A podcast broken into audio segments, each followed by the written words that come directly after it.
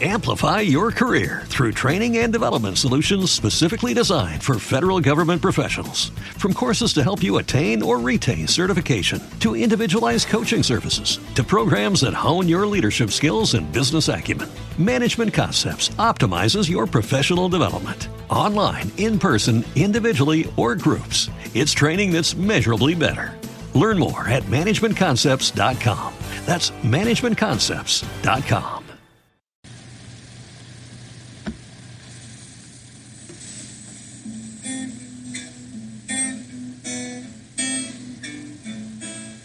Hey, y'all.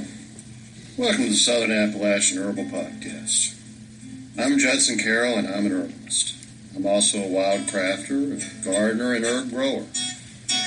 I'm coming to you from high atop the beautiful Blue Ridge Mountains of North Carolina, just a stone's throw from the Tennessee line, overlooking the Pisgah National Forest.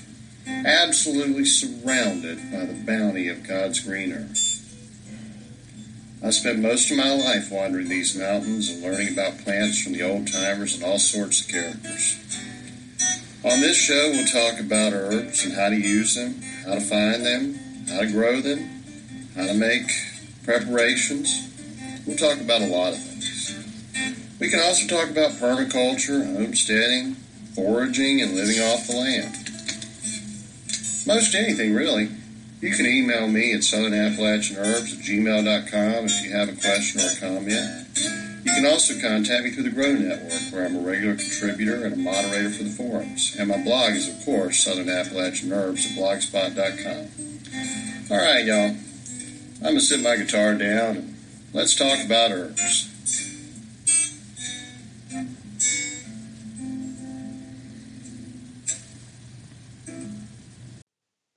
Hey, y'all. Welcome to this week's show.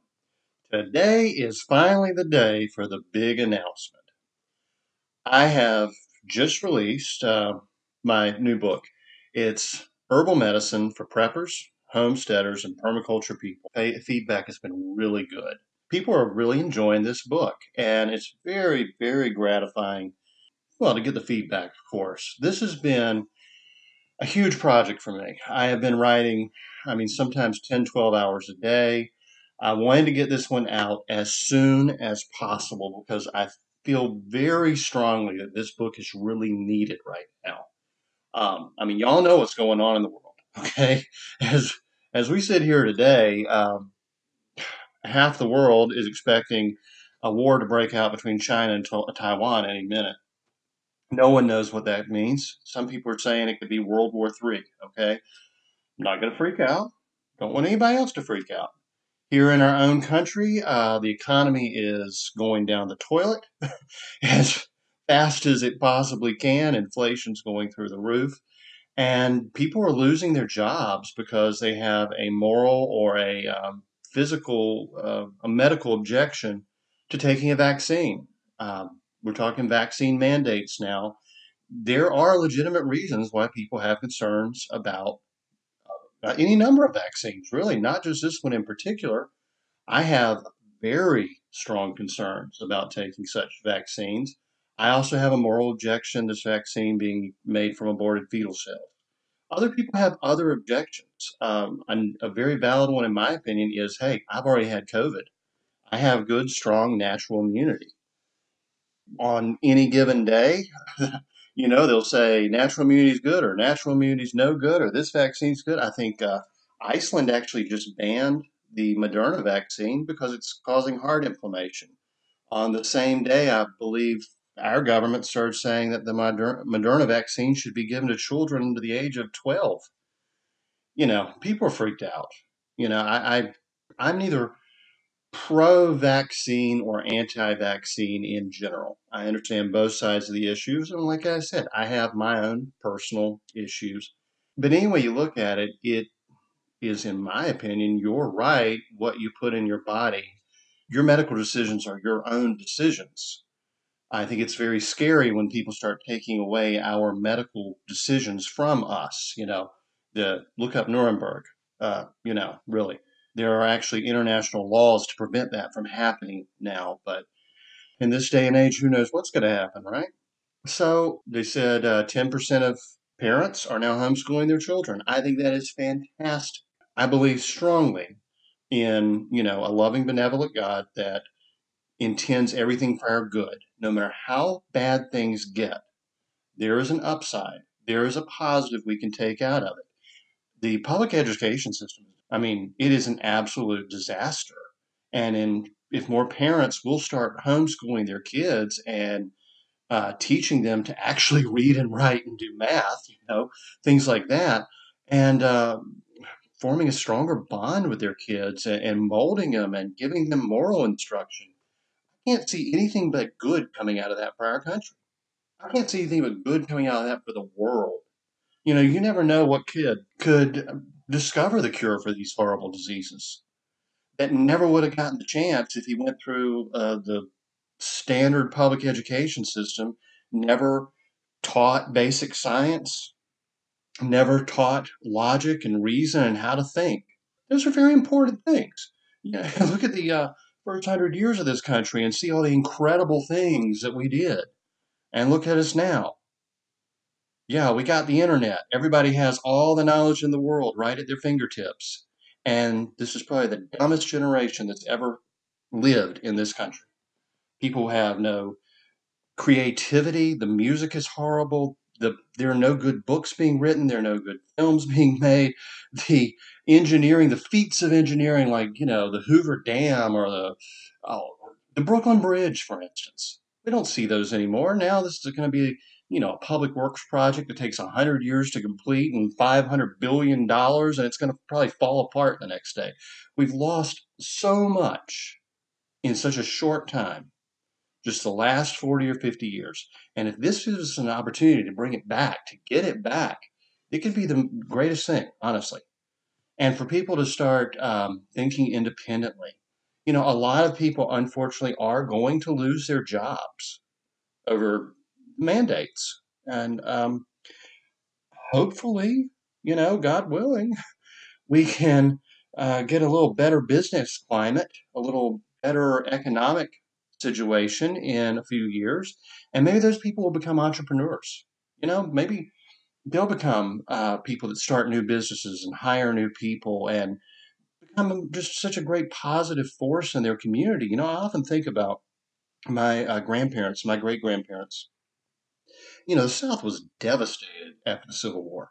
We went through the Civil War, went through Reconstruction, barely got on, the, on our feet, and then the Great Depression comes along. You know, the South was there's a there's a reason they used to associate the South with poverty, and you know before the Civil War the South had much more money than the North, and after the Civil War the South had much less money than the North. But my great grandparents they were farmers. They uh, my great grandfather on the other side he would um, he, he learned to, the timber industry. He would go out and cut wood. Well, he learned to mill wood. He could set up a, a sawmill and mill wood he could then learn to build houses. And he did. He built houses and he sold them and he rented them out to people.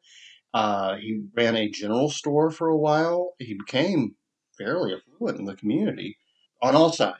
I got great grandparents that um, basically had little community towns named after the family last name, built the churches, uh, built the schools. You know, they were their influence in the community was uh, absolutely indispensable. They employed people, they helped people, they made sure the kids were educated, and they made sure people had places to go to church. And I don't just mean their own denomination. I mean, you know, my grandfather grew up with a uh, a black man who was the son of some folks that worked for my great grandfather, and they were good friends. And when my grandfather uh, learned uh, brick masonry, and his uh, black friend had become a minister, well, he just went and built a church for him. Okay? I mean, there was not a time, day or night, when a knock couldn't come on the front door at my grandparents' house, somebody looking for some kind of help. I mean, it would be a medical emergency. It would be somebody had lost their job and they needed my grandfather to help to find a job. It could be uh, somebody that needed had, had a financial emergency and, and, needed some money. It could be somebody that um, needed food, and my grandmother always made extra food. I mean, it could be anything you can imagine. So I'm looking at this as an opportunity for all these people who had been stuck in a career path And I know it's painful, and I, I feel absolutely sorry for people who are losing their jobs. I've been there. I mean, I, I, I started a business uh, that failed in the last um, economic collapse. What was that around 2008? Uh, I know what it's like to lose everything in the blink of an eye, basically, and then to have to work jobs you don't want to pay off debt. I've been there and I did it, so I totally understand. But if these people can take this as an opportunity to learn a new skill, to start a new business, to become that influential figure in that community, that's fantastic, right? I mean, it's got to be fantastic if government doesn't prevent it from happening through regulation and taxes. So, with that in mind, I think my book is coming out at the exact perfect time because we don't know what's going to happen. You know, the economy could get bad. You know, people may not be able to afford doctors and medications. They may have to learn to do things on their own, right? Um, people spending more time with their family and their kids. Somebody gets hurt and they need to know first aid. Um, I've got a lot of information on herbal first aid in this book. If something were to really go horribly bad, like if China invades Taiwan and, you know, or our economy just tanks, if OPEC says they're going to mark the value of oil to a different currency than the US dollar and suddenly the price of gas triples overnight, um, you know, the supply chain has been an issue. Uh, their shelves have been empty we could be in a situation, I hope we're not, But we could easily find ourselves in a situation where you can't go to the doctor, uh, where you can't go to a pharmacy, and um, you can't have medicine delivered to your house. Okay, if things get so disrupted. So my book comes out. I've worked very hard to make sure it comes out at this perfect time. There's actually a a saying people use. They say it's serendipitous, right?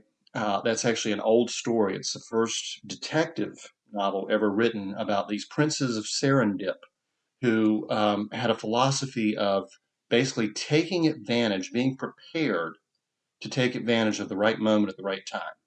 And, you know, that's preparedness. That's the prepper side of this book. Let me tell you a little bit about the book. I think you're going to love it. And the, the ebook is only nine ninety nine. Okay, $9.99. You can buy it off my site, uh, you know, my blog. You can print it out if you want to. Um, unfortunately, the only print on demand option I could find was Amazon. I hate to do business with Amazon, but if you really just want a paperback copy, you can get it off of Amazon. It's going to cost you, I think, ten ninety nine, and you know Amazon keeps the money. If you really want a paperback copy, I wanted to make that available. This book covers so many just essential skills and herbs that you're going to need. I start off with sort of well, basically what I've just told you, why you should learn herbal medicine, why you might need to be your own doctor, or why you might need to care for your family. And I talk about, uh, you know, a lot of the forces that put us in this situation. And it's sort of like the philosophy of the book, you know, that's my introduction. But then I got straight into herbal preparations. I tell you, you know, step by step, how to make uh, tinctures, how to make teas or infusions how to make decoctions, how to make salves, lotions, how to make uh, poultices, washes. Uh, I mean, everything you could possibly imagine. I got double extracts, triple extracts, how to make herbal beers and wines. I mean, if it's an herbal preparation that you need to know, it's in there. I'll tell you how to make capsules and pills and lozenges, syrups, liniments, oil infusions, herbal soaps, um, various, uh, you know, aromatherapy, smelly items. Just put in that category. That's actually what I call it. I call it smelly things. The things, uh, you know, being a, a guy, I don't really use a whole lot of, but I give you the information, you know, if you want to make them. Uh, I talk about using herbs as food. I explain what homeopathic and uh, Bach flower remedies are all about. If you are a prepper, right? You're a person who is preparing for an event. Fill in the blanks, whatever that event is to you. Is it um, a hurricane? Is it a war? Is it an economic collapse? Is it a, you know, you always joke about the zombie apocalypse. These are the preparations that you want to have on hand. And uh, most preppers will buy a lot of things and stock up on. And this tells you what to use for what purpose if you want to make them yourself, I'll also tell you how to do it. So, I mean, you know, that in itself, it's I would consider this an essential guide for anybody that uh, needs to know about herbal medicine, whether you're buying them or you're making them. Then I get into herbal first aid. Okay, I tell you about herbs to stop bleeding, herbs that help you disinfect wounds, herbs that help heal wounds. It's one of the most amazing things in herbal medicine. Uh, we can actually use a plant like comfrey to close a wound and cause it to heal so much faster than if someone was just using standard, you know, first aid, putting some neosporin on there or something. Um, herbs that help with bruises and sprains, herbs for burns, rashes, bites and stings. I cover, you know, just uh, basic, uh, you know, wasp stings and such, up to poisonous spiders. Uh, I talk about dog bites, uh, rabies, um, even poisonous snakes. Cover everything under the uh, category of bites and stings. Cover uh, herbs for eye injuries, irritations, and infections. Uh, sore throats, herbs that help with the sore throat. And, uh, you know, I've explained before, in a bad situation, a sore throat can actually be deadly. If that tissue gets so swollen, you can die from a sore throat. If you have the right herbs on hand, totally treatable, easy, you know, get through it and get back on your feet pretty quickly. Uh, herbs for the lungs, for congestion, for bronchitis, asthma, you know, pneumonia, pleurisy. Uh, I've had all those before, and I can, I can tell you exactly what I use to treat them. Herbs to help with blood pressure and anxiety. You can certainly imagine in a stressful situation that blood pressure and anxiety, even up to like panic attacks and such, could be a huge problem.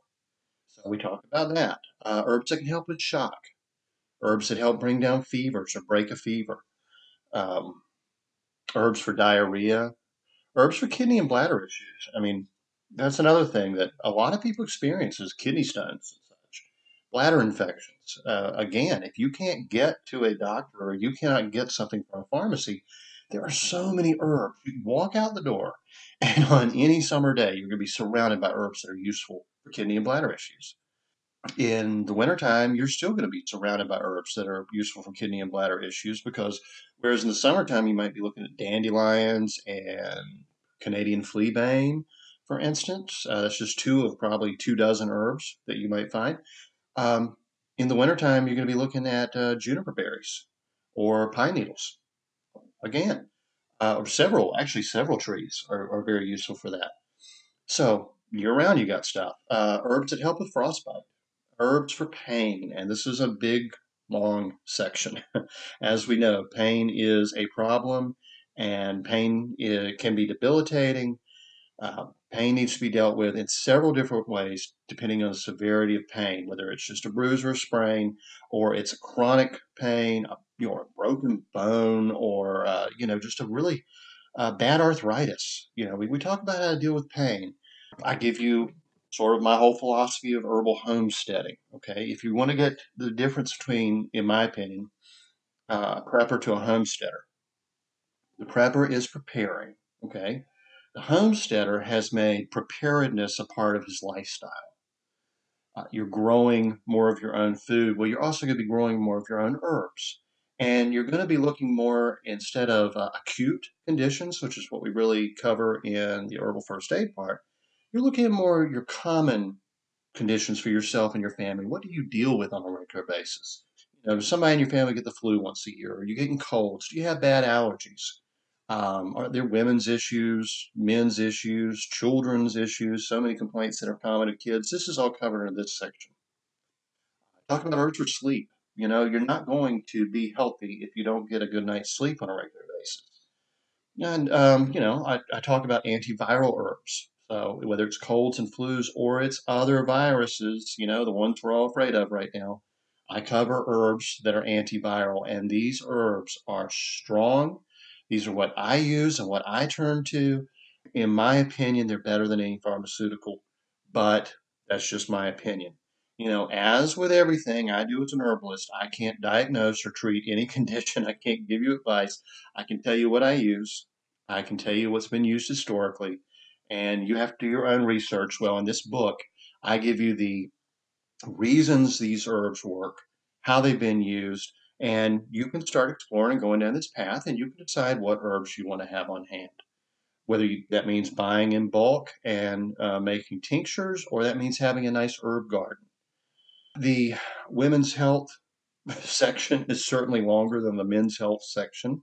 As I say, surprise, surprise, women are more complicated than men. In this section, uh, and and the children's the children's health section, I really get into a lot of the German folk medicine. Now, y'all know my tradition is Appalachian herbalism, but I was also so fortunate, so blessed to grow up with a lot of um, immigrant families from Germany, Austria, Switzerland, uh, Central Europe, you know, Poland, Czechoslovakia, and they still had a tradition of German folk medicine. Uh, I think I've mentioned before on the podcast, I know I've written about it, that one day when I was maybe 15 or 16, out lost on a, a trail in the woods, and I used to just wander off in any direction and get lost and find my way back. That was kind of a, almost a hobby. I met a uh, an old man, maybe 70, 75 years old, who had retired from the Park Service, and he was from a German family. And um, here he was, about my height, but a little stooped, hiking at about twice my pace. I mean, he was outpacing me and talking constantly and not getting out of breath, and just a fascinating man. And uh, he had only had one cold in his entire life. Amplify your career through training and development solutions specifically designed for federal government professionals. From courses to help you attain or retain certification, to individualized coaching services, to programs that hone your leadership skills and business acumen, Management Concepts optimizes your professional development. Online, in person, individually, or groups, it's training that's measurably better. Learn more at managementconcepts.com. That's managementconcepts.com. Introducing Wondersuite from Bluehost.com, the tool that makes WordPress wonderful for everyone. Website creation is hard, but now with Bluehost, you can answer a few simple questions about your business and goals, and the Wondersuite tools will automatically lay out your WordPress website or store in minutes. Seriously.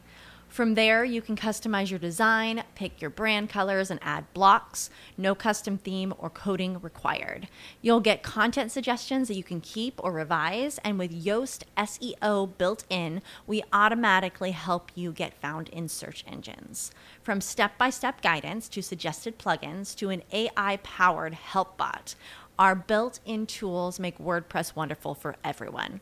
Maybe that's why Bluehost has been recommended by WordPress.org since 2005. Whether you're a beginner or a pro, you can join over 2 million Bluehost users.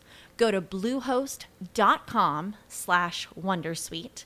That's bluehost.com slash Wondersuite. And he explained to me all about um, German folk medicine and the Father Kneipp's water cure, um, all the herbs they use, just home remedies. So I became very interested in German folk medicine at that time and learned as much as I could. And in this section, I really get into advice from Father Kneipp, um, from Father Kunzle. You know, I've written, co wrote a book on the herbs and weeds of Father Kunzle. We got some excerpts from that on specific conditions. Uh, Maria Treben, she's widely quoted in this section. I always say if you're going to buy one herb book, start with Maria Treben's Help or Health Through God's Pharmacy. She has several similar titles. Well, now I can say by my book and Maria Treben's book. Another one that's really uh, quoted from extensively in here is Brother Aloysius. Brother Aloysius was a protege of Father Kneipp. He got more into the herbs. Uh, Father Kneipp used um, a significant number of herbs. I think he may have maybe 50 herbs in his book, and his was really the um, a lifestyle of strengthening the Constitution, stuff, um, toughening this Constitution through uh, bathing in cold water and walking barefoot and such as that. I mean, and it, yeah, that stuff really works. Trust me. I mean, I'm, I'm not kidding. When I tell you this old man had only had one cold in his entire life, he still lived that way, bathing in cold water, walking barefoot, even in the snow, and sleeping in the wintertime under blankets with the windows open, no heat he had that does actually strengthen your immune system. So his uh, Father Kneipp's protege was Brother Aloysius. He was, uh, I believe, Swiss.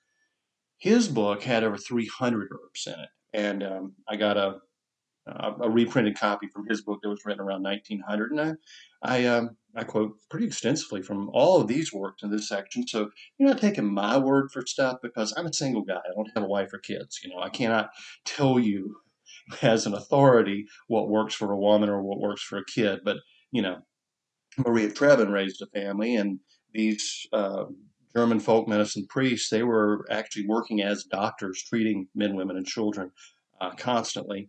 And I uh, also quote from um, Rosemary Gladstar um, and, and recommend some uh, her books and Susun Weed's books for women's issues specifically. But there's a ton of information in this section too. It's about a third of the book, really. And even there's even little um, recommendations on herbal animal care, uh, veterinary. And we talk about a lot of chronic ailments and how they become so prevalent over the last hundred years. You know, this uh, this statistic is probably going to shock you. But before, just say 1900, there were really no diagnosed cases of type 2 diabetes in the United States. First one that really came to prominence was a man named Diamond Jim. Diamond Jim owned restaurants and ate these huge tables full of foods, just stacked high with desserts every day. Not only the first real documented case of type 2 diabetes, the first man in the United States to have a modern prostate surgery, the first man in the United States to die from um, kidney failure related to type 2 diabetes. And he had, of course, high blood pressure and an enlarged heart the uh, plague of diseases in the United States these days high blood pressure, diabetes, heart disease, prostate cancer, and other cancers. Well, you know one big thing that changed between, say, 1800 and 1900? All right, in 1700, the average sugar consumption was around four pounds a year per person. By 1800, the average American consumed 18 pounds of sugar per year. By 1900, the figure rose to 60 pounds of sugar per year. And do you know how much sugar we eat right now? Seriously? The average American consumes approximately 152 pounds of sugar per year, which makes up 40% of our calories. Wow. Now, these uh, statistics, you have to look at them, they're kind of interesting like say during the world wars where things were rationed, sugar consumption dipped. Uh, during Reconstruction after the Civil War, sugar consumption dipped. That puts my great grandparents in an era where they were not eating a whole lot of sugar. My great grandparents lived to be in their late 90s and around 100. My grandmother loved her cakes and sweets, and she was an excellent cook. Always had a cabinet full of cookies and everything. She only lived to be in her 80s. Um, currently, the average age uh, of men make it to about mid 70s, women make it to about late 70s. Um, a lot of their last years are spent in a nursing home under tons of medication and basically prisoners to a hospital bed. Big thing that changed two big things really sugar consumption and consumption of antibiotics that kill our gut bacteria. I really get into this chapter a lot, and I don't, you know, I don't browbeat you about diet or anything. I mean, I love chocolate. I absolutely love chocolate. Um, but you know, this sugar is hidden in everything from the beverages we drink. I mean, even sausage. You know, I mean, I like to make my own sausage, and someone asked me, "Why does your sausage brown up?" You know, like uh, as evenly as store bought sausage. And I said, "Well, let's find out." I looked at the store bought sausage label that sausage is full of sugar. Uh, you wouldn't even think there's sugar in sausage, would you? you wouldn't think there's sugar in the, the buns that your hamburgers come on. There's sugar in everything. And so I really talk about how chronic disease is related to, you know, lack of sleep, excess consumption of sugar, and um, poor gut health because of well, not only what we eat, we're not eating enough fermented foods, but all the antibiotics. And I, and I talk a lot about fermented foods. Fermented foods make a huge difference in your health. Um, I've said before that my asthma, which was horrible as a kid, and I was on a lot of medications for it, I was able to stop using all medications for my asthma once I started um, eating fermented foods like sauerkraut, fermented pickles, uh, drinking water kefir kefir, and I made kombucha. the fermented foods strengthened my gut health, strengthened my immune system, calmed my immune system, so my lungs weren't flaring up every time I encountered an allergen. There are a few herbs I take too, and well, they're discussed in the book as well. But really, you know, really important section of the book. Then I talk about permaculture. And, you know, I tell you what permaculture is and how you can incorporate herbs into permaculture. You know, first and foremost, uh, permaculture is a design science. I give an example in the book. I say, you know, for centuries, having a nice big house on the top of a hill has been a, a sign of wealth. You know, it's been a sign that the person has arrived in the world. Well, if you think in that mindset, all right, the man builds his house up on top. It's going to be more exposed to cold winds in the winter. It's going to be exposed to the hot sun in the summer. So it's going to take more energy and more uh, money to heat. Uh, water's going to have to be pumped up to the house from a well. That's going to be more electricity to run that pump. The driveway is going to be steeper. The walkways are going to be steeper. It's going to take more personal energy to get up to that house and down from that house. And, you know, that man is going to have to eventually either leave that home or hire a lot of help if he's going to stay in that home. So, with a permaculture mindset, we're going to look at this and we're going to think, okay, how do we work more with what we have in front of us? How do we work with nature to make things a little easier, right? So, Let's come down the hill a little bit so we can shelter the house from winter winds. Let's plant some trees and everything to shelter the house from the summer sun. Let's position the windows uh, so that the sun angle can be taken advantage of. We get sun coming in in the winter to help warm the house, and we have shade in the summer to help um, block the sun a little bit and help cool the house. We might have a rainwater catchment system as opposed to relying exclusively on a well. Either way, the house being further down the hill is going to require less energy to pump water up the hill. Maybe we put a pond at the base of that hill so that we can get reflected sun off the pond in the wintertime, so we can have the cooling effect of the pond in the summertime, and so that we have extra water storage. Maybe we tier things and put in berms and swales so that we have our food growing all around us. Um, we catch all the water that comes onto that property and hold it and soak it into the ground. We've got um, maybe a gray water system, which is how you can use some of your non toxic household water, plus compost and uh, all kinds of stuff. We've got, you know, maybe some chickens and such. We're putting nutrition back into the soil. We're using a deep mulch system, so we're not having to soak everything in fertilizers and chemicals, which cost a lot of money and aren't really good for us. And we're using chickens to do some of the work, you know, keeping the, the, the bugs down and um, the weeds down. Maybe we're using a few goats. You know, everything is sort of coming into this design science of having greater abundance with less work, uh, more for less effort. So that's sort of a permaculture mindset uh, in a very simplistic term, right? You know, my grandfather was a real pioneer of permaculture before it was really even called that. Our homestead, his farm, was set up in what we now call in permaculture zones. All right, zones are a way of thinking where to position things on your property. Well, you know, you could say zone zero zero is yourself, right?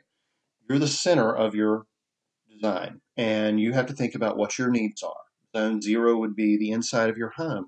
Well, I talk about all the herbs you can grow in pots and how to uh, position them so you can move them around and how you can use them. I have a huge section on the medicinal benefits of uh, culinary herbs, all the herbs we cook with and what they can be used for medicinally. And I talk about how we can grow them, you know, either in the house or in zone one, immediately outside the house. I explain herb spirals, trellises, you know, garden design, how to keep pests out, you know, a lot of good stuff. Amplify your career through training and development solutions specifically designed for federal government professionals. From courses to help you attain or retain certification, to individualized coaching services, to programs that hone your leadership skills and business acumen, Management Concepts optimizes your professional development. Online, in person, individually, or groups, it's training that's measurably better. Learn more at managementconcepts.com. That's managementconcepts.com then you know we get into zone two and we're getting more into our our staple crops. And here we might have our chickens.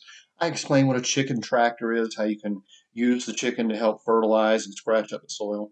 Talk a little bit about hedgerows and how you know that's actually a pretty good area to uh, trap small wild game for meat. So you've got free food coming in, but also how you can get a lot of medicinal herbs growing right in there. I mean, you've got your elderberries. Elderberries are such a powerful antiviral. But I mean, in this section of just zone one to zone two, you could have hundreds of herbs growing. I mean, just about everything you need. And then you know we're moving out more into where you're going to have your uh, livestock and maybe some ponds. And then we talk about the, you know, woods, essentially five zones. Uh, they're based on how often you frequent that area of your property. So most people would say that zone five, which is wilderness, is somewhere you don't go very often, but you go to get firewood and to hunt and um, fish. You know have streams like I do, and just uh, enjoy nature and recharge. But as an herbalist, in zone five where we're going to have so many of our valuable herbs. You know, this is where I find ginseng and, and, and golden seal and the aralias and, you know, all the, I don't actually harvest golden seal, but all the adaptogens and aralias. And uh, I have a big section on um, adaptogens, herbal energetics, uh, medicinal mushrooms, you know, all this I kind of put under the permaculture section of this book. So, you know, it's a it's a big book. Um, I ended, I talk about my herbal tradition and I think why it really matters what a person's herbal tradition is. You know, a lot of us, I mean, I even spent about 10 years studying traditional Chinese medicine before coming back to my roots. Uh, my roots in the Appalachians and, you know, in German folk uh, medicine as well. Um, I firmly believe that the herbs that you harvest from your own property that you're growing or you find in the woods, the herbs you grow with are going to be better for you. I don't know if I can prove this concept necessarily, but I think that the herbs, the plants that grow in the same conditions in which we live and experience the same stresses and change of seasons just work better with our bodies. You know, all herbalists admit that herbs harvested at a specific time or a specific place may be more potent or less potent. I think the herbs that we grow with are very important. You know, I mentioned before that I don't really store a lot of herbs. Um, my tradition is really walking outside and finding the herb I need at the time or harvesting seasonally. So uh, I have something that's harvested in the summer available in the winter when I might need it for a flu, right?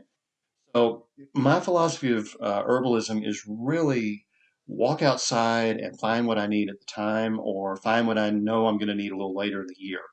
And that's what I'd like to get people in the mindset of so that we are more independent more self reliant, uh, resilient is a good way to put it.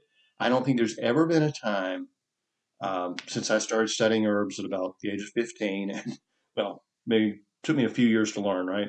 But ever been a time since I've really used herbs for my health care exclusively and those in my inner circle that I haven't been able to walk outside and find at least one, probably two or three herbs that could be used for that condition. And that's what I'd like to help you be able to do. That to me is true uh, resilience, you know, so that you're able to adapt to whatever situation you find yourself in. And lastly, I cover a fairly um, controversial topic these days is herbal medicine Christian? The truth is that herbal medicine, from the time of, well, just before the fall of Rome, up until around 1914, 1920, when the you know modern pharmaceutical and medical industry tried to outlaw herbalism, Herbal medicine has been practiced by priests and monks and nuns and Christian households and family members all through that time. It's this big myth that at some point the church tried to ban herbal medicine. You know, look, I can pull out King's Medical Dispensatory from 1898 or even later ones in the 1920s, and 90% of the medicine in there was made from plants. There was absolutely no way any church, I don't care if it's Catholic, Lutheran, um, you know, Anglican, whatever you want to name, could ban herbal medicine without banning all medicine previous to the modern pharmaceutical industry. I mean, that's just an absolute myth. The ones who did try to ban herbal medicine were actually the progressive socialists and the ones that said better living through science. You know, but it fell out of uh, use for a, a, time, just say between 1920 and 1960. There weren't a whole lot of people using herbs. That's you know basically barely more than a generation, two two generations, I suppose. And when the baby boomers, the hippies, decided to go with their back to the earth movement in the 1960s and 70s, um, and they got into herbs. Well, they also brought with them a left wing ideology and a uh, feminist ideology and a, a, a big um, bias against Western culture and Christianity. And they began perpetuating this myth that herbal medicine was anti Christian or not in compliance with Christianity, bringing in New Age ideology and witchcraft and all that. And really, a lot of Christians in the past uh, 20, 30, 50 years have begun to believe the same thing. And it's so wrong. I mean, it's so false. There are two patron saints, at least, of herbal medicine.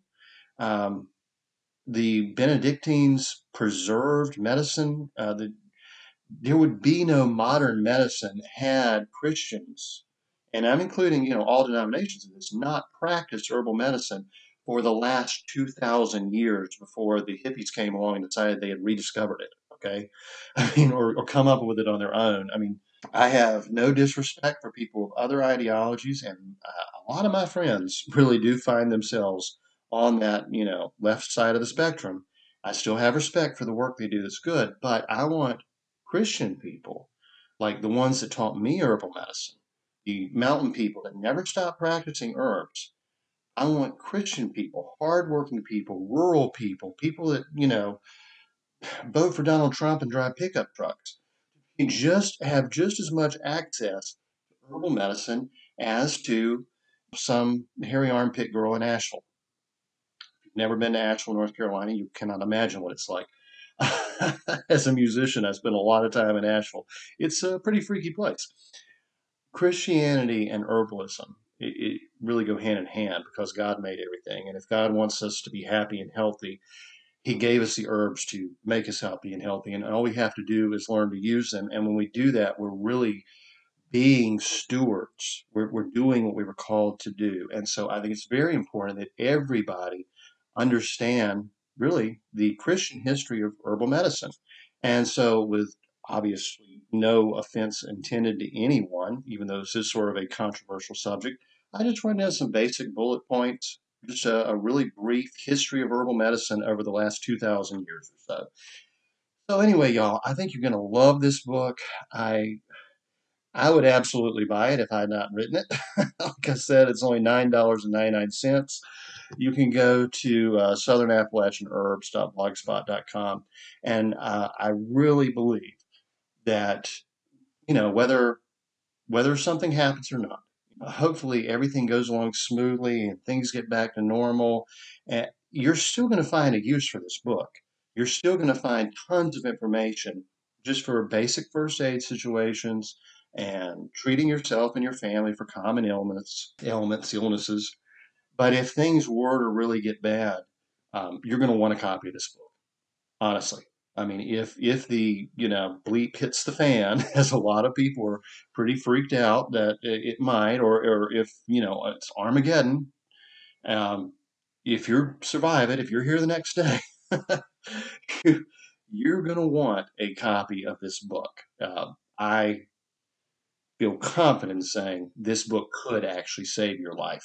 So with that in mind, how's that for a sales pitch? Y'all have a great week, and I will see you next time. Have a good one. The information in this podcast is not intended to diagnose or treat any disease or condition. Nothing I say or write has been evaluated or approved by the FDA. I'm not a doctor. The U.S. government does not recognize the practice of herbal medicine, and there is no governing body regulating herbalists. Therefore, I'm really just a guy who studies herbs. I'm not offering any advice. I won't even claim that anything I write or say is accurate or true.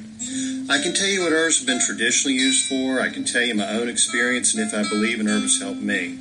I cannot nor would I tell you to do the same. If you use an herb anyone recommends, you are treating yourself. You take full responsibility for your health. Humans are individuals and no two are identical. What works for me may not work for you.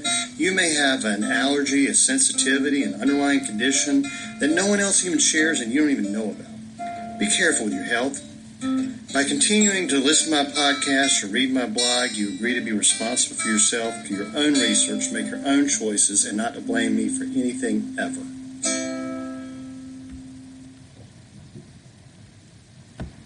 Amplify your career through training and development solutions specifically designed for federal government professionals. From courses to help you attain or retain certification, to individualized coaching services, to programs that hone your leadership skills and business acumen, Management Concepts optimizes your professional development. Online, in person, individually, or groups, it's training that's measurably better.